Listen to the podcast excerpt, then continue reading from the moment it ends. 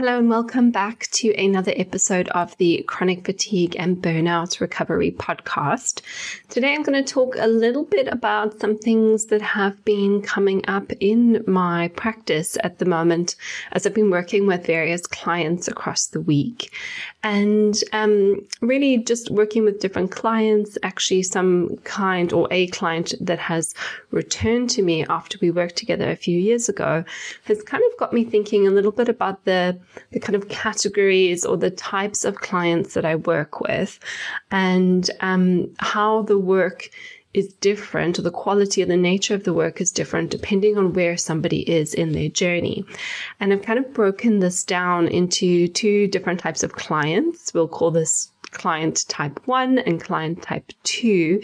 And really, I'll just share with you today the sort of archetype of each of these different clients and then what I would do with these different archetypes because they're at different places in their journey. So I hope from listening today, maybe you can see yourself in either client one or client two, and it will also help you understand what to be thinking about depending on where you are in your journey.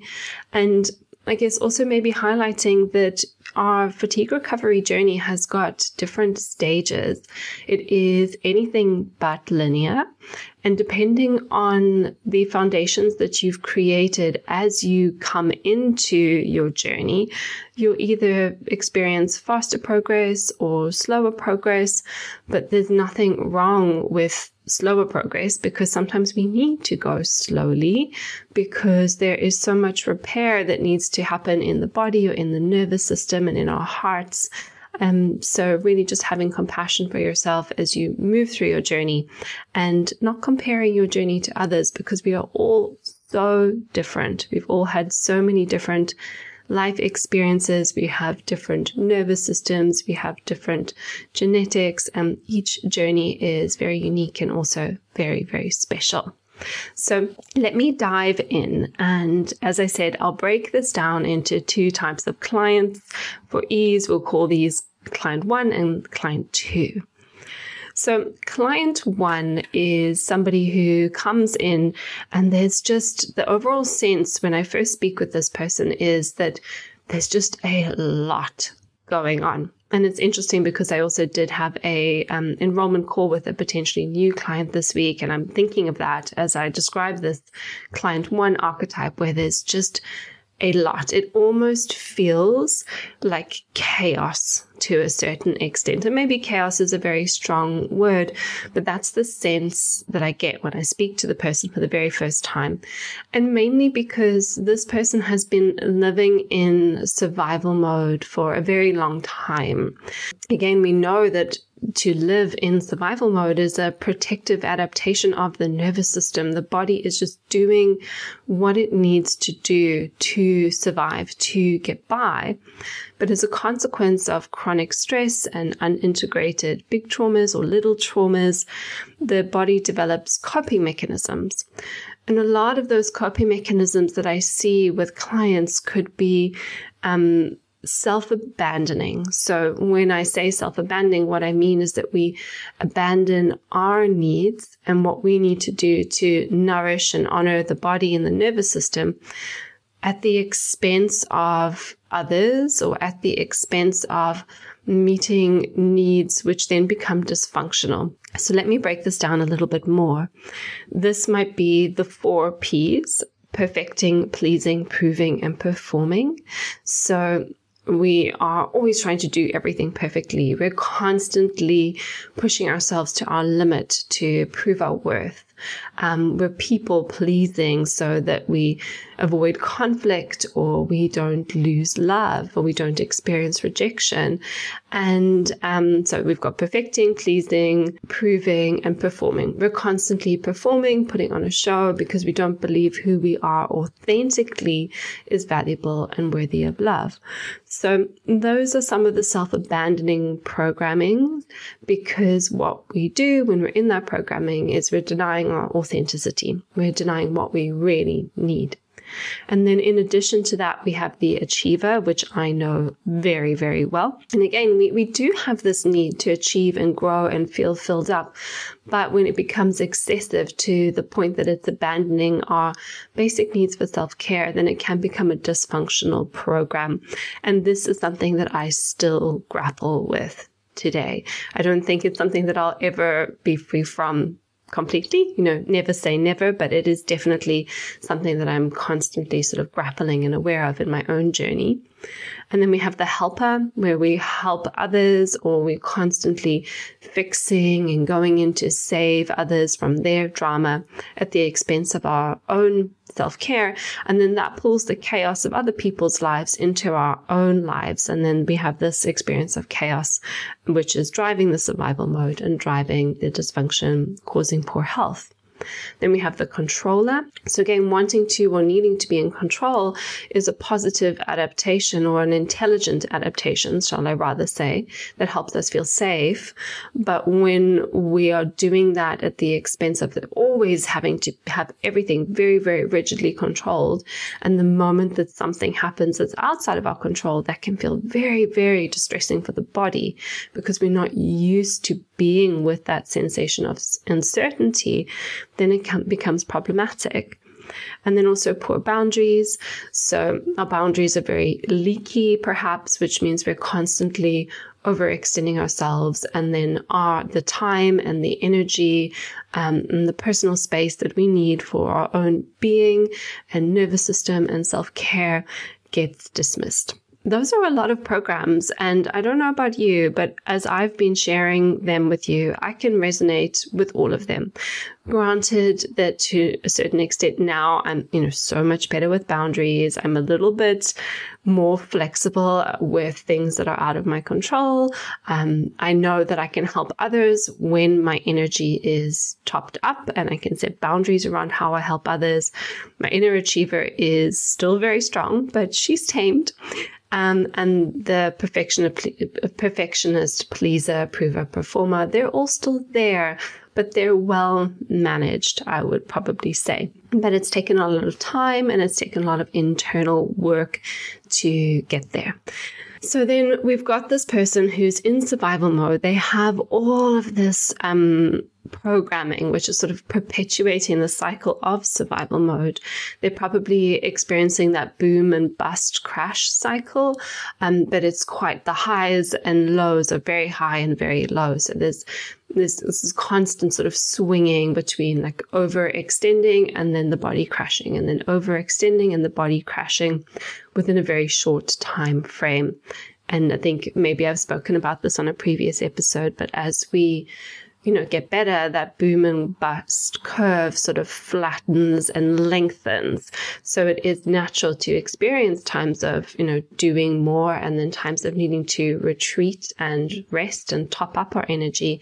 But it should be more of like an undulating flow as opposed to this peak and trough, peak and trough. And that's kind of um, mirroring what the nervous system is doing really. As our nervous system goes through less peaks and troughs, then we experience less of this boom boom and bust crash cycle.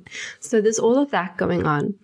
And then in addition to this, so much energy and time is going into maintaining these survival programs that it's there's just not enough energy for what we need to do to take care of ourselves.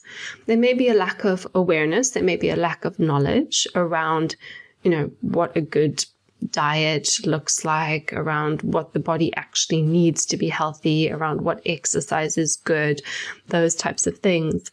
But there can also be the use of food or alcohol or excess TV time, which is then eating into sleep time or over or under exercising, which are coping mechanisms.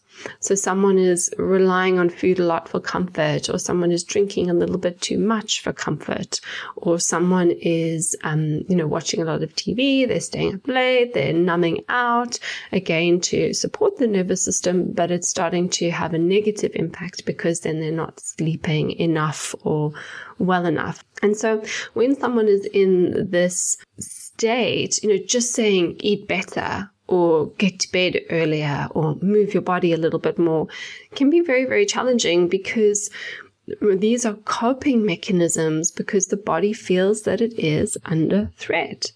So, if the body feels that it's under threat, just taking away the coping mechanisms is not going to be very well tolerated. There's a lot of unpicking that needs to happen here. And change in itself can be very threatening for already threatened system. The way that I like to think about this is like a ball of wool, of like lots of different colors of wool. And what we're trying to do is we're trying to separate the ball of wool into different the different colors, but they're all jumbled up together.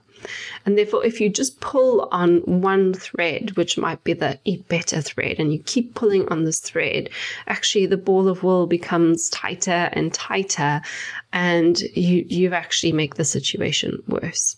So what we need to do is be very soft and gentle and, you know, pull a little bit on the the red string and then pull a little bit on the green string and then pull a little bit on the blue string and then maybe just go away and leave the ball of wool for a bit and then come back.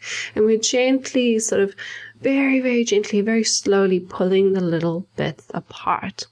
But as you can appreciate this takes time. And when I work with clients, often there can be a degree of frustration on their part and sometimes mine as well because you know they come to me and they invest in the six month package and think everything is just going to be amazing because I'm doing six months with Anna but then the reality hits that this is something that takes time and even if my work is fantastic there's still going to be a human element to it, which is there's a lot going on, and we can only move as fast as the slowest part.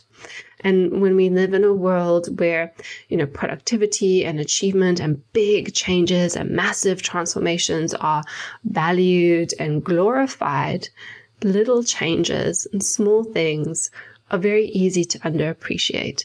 But for this type of client, the type 1 client who has so much chaos and dysregulation going on, the small changes which are embedded and solidified are oh so important for the long term goals. So that's client one. Maybe you resonate with client one. Maybe you used to be a client one and now you're a client two, which I'll describe in a moment. But that is the picture of client one. And my message for client one is you just have to start. And as the saying goes, do what you can with what you've got and you remember you can only move as fast as the slowest part, but the slowest parts are still worth honoring.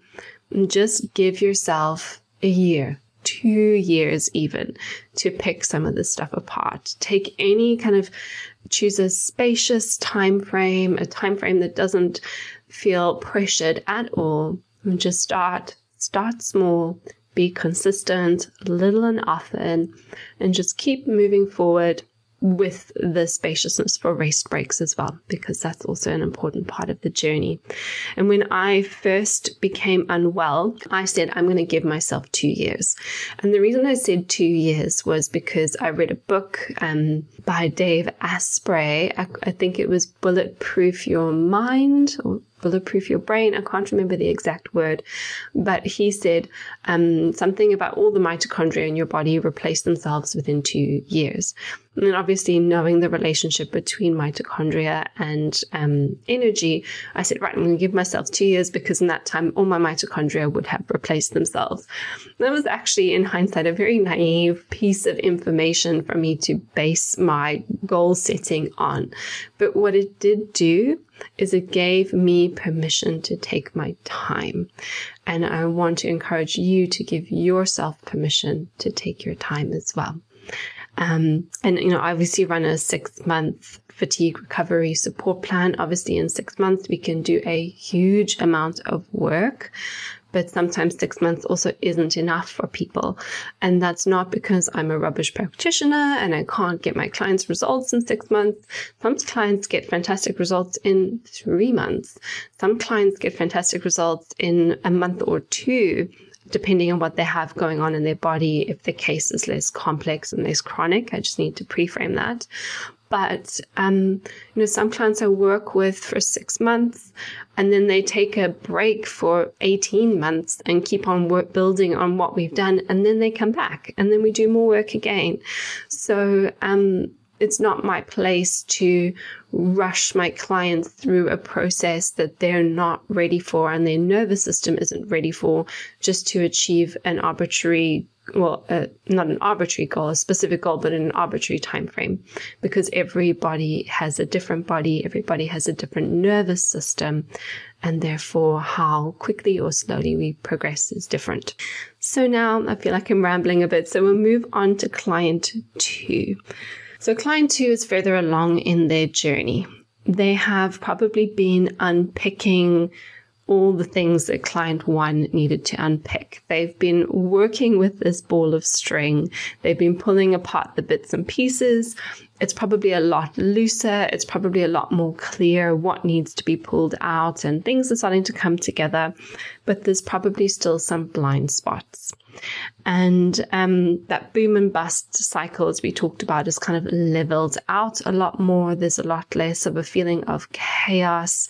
There's a, a greater sense of structure a feeling of solid foundations um, when I speak to the person. Usually, this person has either worked with me and they've been client one, then they've come back and now they're client two, or maybe this person has worked with alternative other practitioners and they're sort of now looking to just work with a new person get a fresh energy on their case get a fresh fresh set of eyes on their case or you know maybe there was something about the previous practitioner that didn't gel for whatever reason and then they come to me.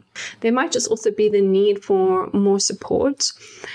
Um, I obviously have my six month fatigue recovery program, which I designed specifically for a few reasons is because it, it takes time, which we've talked about already. Um, some people, not everyone, have the need to really be held and supported.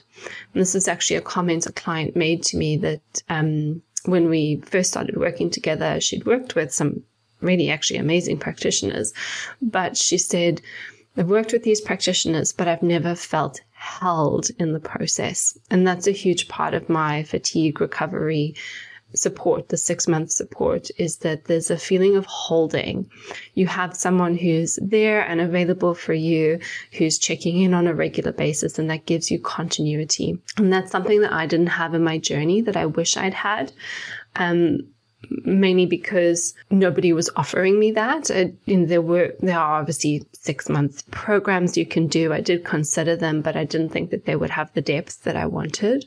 But also because at the time I didn't really I was trying not to spend too much money on it, to be honest. And um, I think if somebody had presented a package to me and it just felt like, yes, this is what I need, I would have spent the money. But there wasn't really the option. And then I wasn't going to like piece together an option um, for myself and spend the money on that um, because it it wasn't there wasn't that like full body yes sort of feeling in my heart around anything that was available if that makes sense. So sometimes um, people come and work with me, even if they have worked with some great practitioners, just because of the way that my business is set up and, and the holding that they can experience. Um, because it's a trauma. It's a trauma to go through this chronic illness experience. And a lot of people feel very alone uh, very misunderstood by friends and family, even, and obviously medically gaslighted as well. And to just have that safe space that you can turn up every, turn up to every couple of weeks and, and just know that you'll be held and supported and cared for. At least I do my best to do all of those things. Maybe I don't always get it right. Um, you know, that's actually a very special gift to give to yourself. But I digress. so, this client two is probably also more conscious of their programming. So, when I described the four P's the achiever, the helper, the controller, the poor boundaries to you, I still have all of that programming. I'm conscious of it. And what I would say is that I'm consciously competent. So, what that means is I'm generally quite I'm quite self aware. I'm quite aware of when that programming is showing up for me. And I can consciously and competently move through any challenges it presents. We may have some conscious incompetence, so people are aware of it, but it's still kind of like showing up a little bit and running the show. But the type 1 client, in contrast, is unconsciously incompetent. They can't even see how much these things are impacting their day to day behaviors and and their day-to-day nervous system experience. So client two is a bit more conscious, whether that's conscious, com- consciously competent or consciously incompetent. They're more conscious of this programming. They probably built some good foundations. So if you've listened to previous podcasts, you know, those foundations are they know a little bit about the nervous system. They can self-regulate to a certain degree. They're, they're eating regular meals. Those meals are fairly well balanced. Um, they have a sleep routine. They have a movement routine. They may be taking some supplements. So there's more of a sense of grounding with this type of person. There's a foundation there.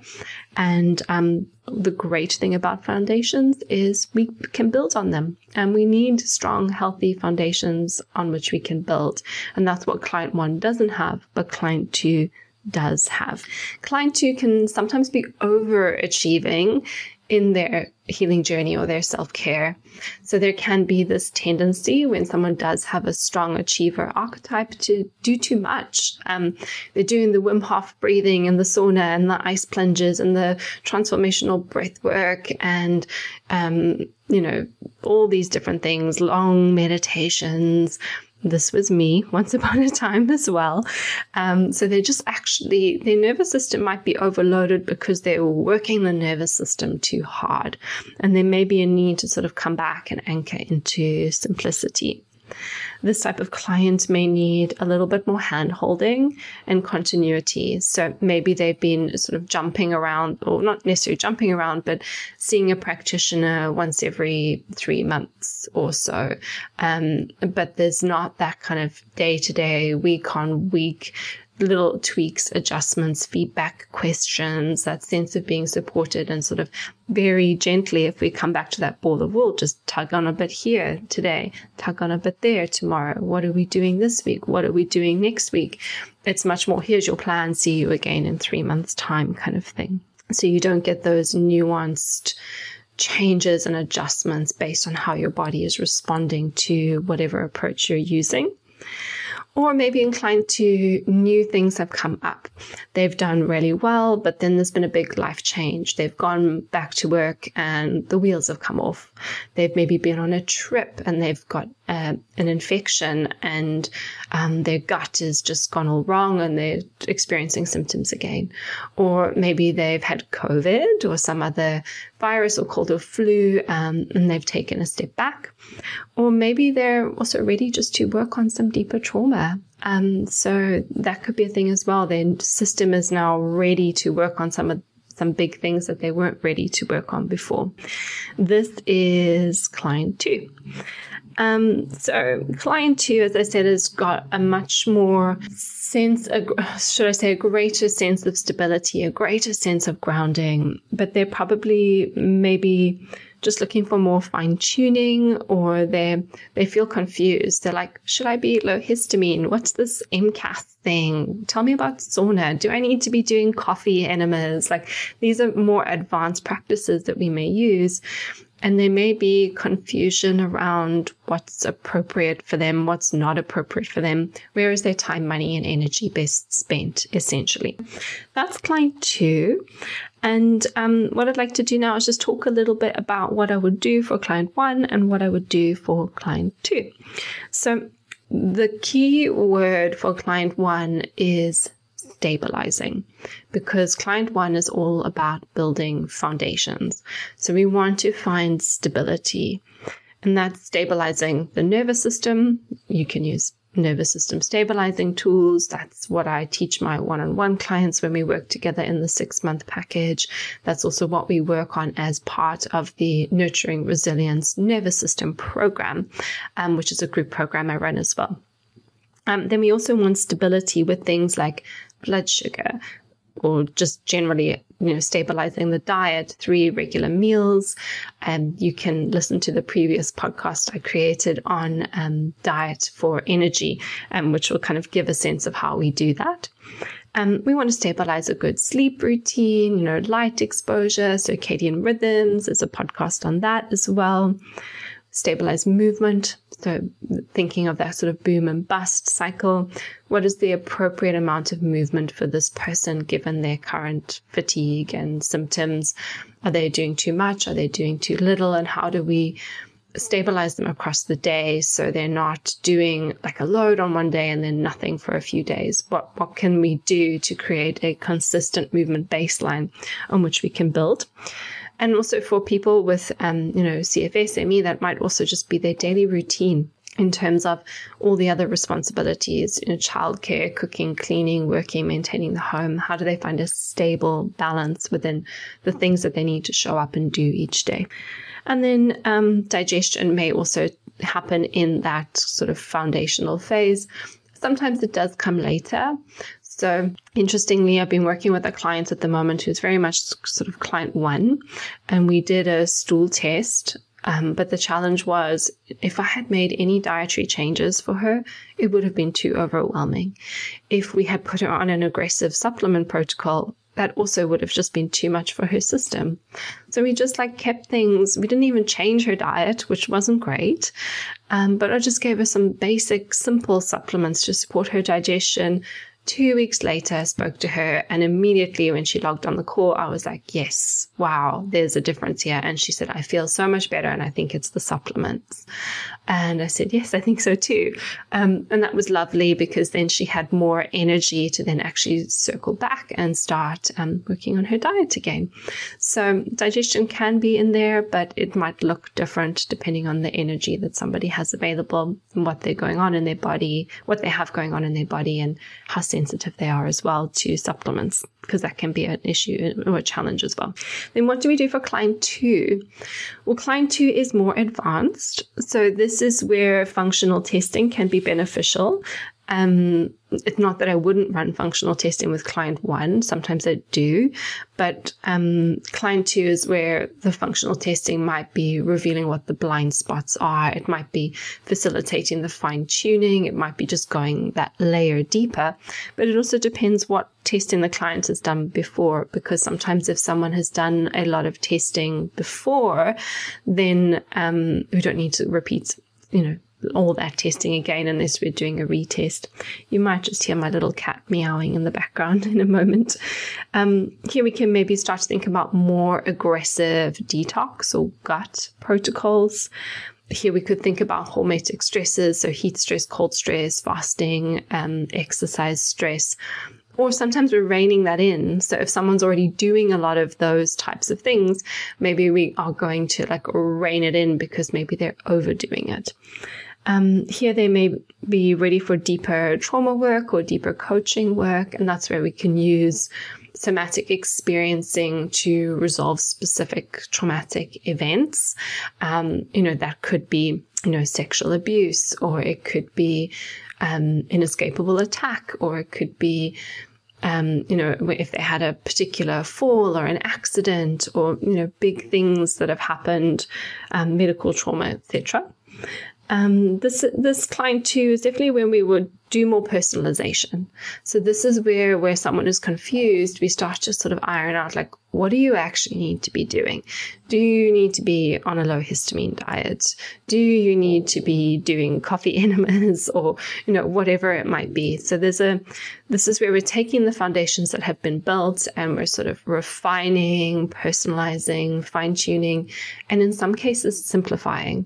Because when someone has been working on their health, especially if they've been doing it on their own, sometimes they've just like put thrown everything in the tub and they're doing too much and they're taking loads of supplements. And sometimes i have clients you know share their supplement sheet with me and it's like 20 different supplements. And then maybe it's like okay well let's just strip all of this back and just come back to like three four or five and just see how your body feels so there's sometimes it's about less is more and simplification So that's basically what would happen in a, a, client two's journey. Sometimes client two has also done a lot of the um, functional medicine work, but they want to do more of the nervous system work and that they could do in my nurturing resilience group program or with me one on one, depending on budget as well. So that's where we wrap up today. Um, I'm curious where you resonate the most. Do you feel like you're more of a client one or more of a client two? And um, depending on which client you are, has there been something that you've taken away from this? Maybe something that you can see that you're doing that you shouldn't be doing or something you're not doing that you feel like you should be doing. Or maybe it's just receiving the message that this takes time and patience and you know, to give yourself a little bit more permission to take it slowly. Um, or maybe to simplify. Maybe you're doing too much and, um, you know, it's giving you permission to simplify a little bit. And obviously, if you would like help and support from myself with this, if you client one or client two, you're always welcome. Um, there's a couple of options. So you can find these in the work with me section on my website, but you can do the full six month package with me. Um, you can do the nurturing resilience um, nervous system program with me as well. Um, or you can do some a new offer which I created is the fatigue recovery roadmap, which is just a it's a two part consultation process where we gather all the information about your case and then I create a strategy for you. And then we meet together we discuss the strategy and then create a practical step by step plan for you to move forward. So it's just a, a sort of a shorter package, so to speak, for those people who are needing some support but aren't able to or don't want to commit to the full six months with me. Um, and that fatigue recovery package, um, the, the shorter one actually works really nicely in conjunction with the group program. So that's always an option to do the two together. So that brings me to the end of this episode. Uh, the sun is just coming up here. It is 10 to 7 in the morning in um, beginning of October. I'm recording this and it is a beautiful morning. I can see the sky is blue and I'm going to go swimming in the sea to get my cold water exposure in and my daylight, morning daylight. So you have a wonderful day and I'll see you in the next episode.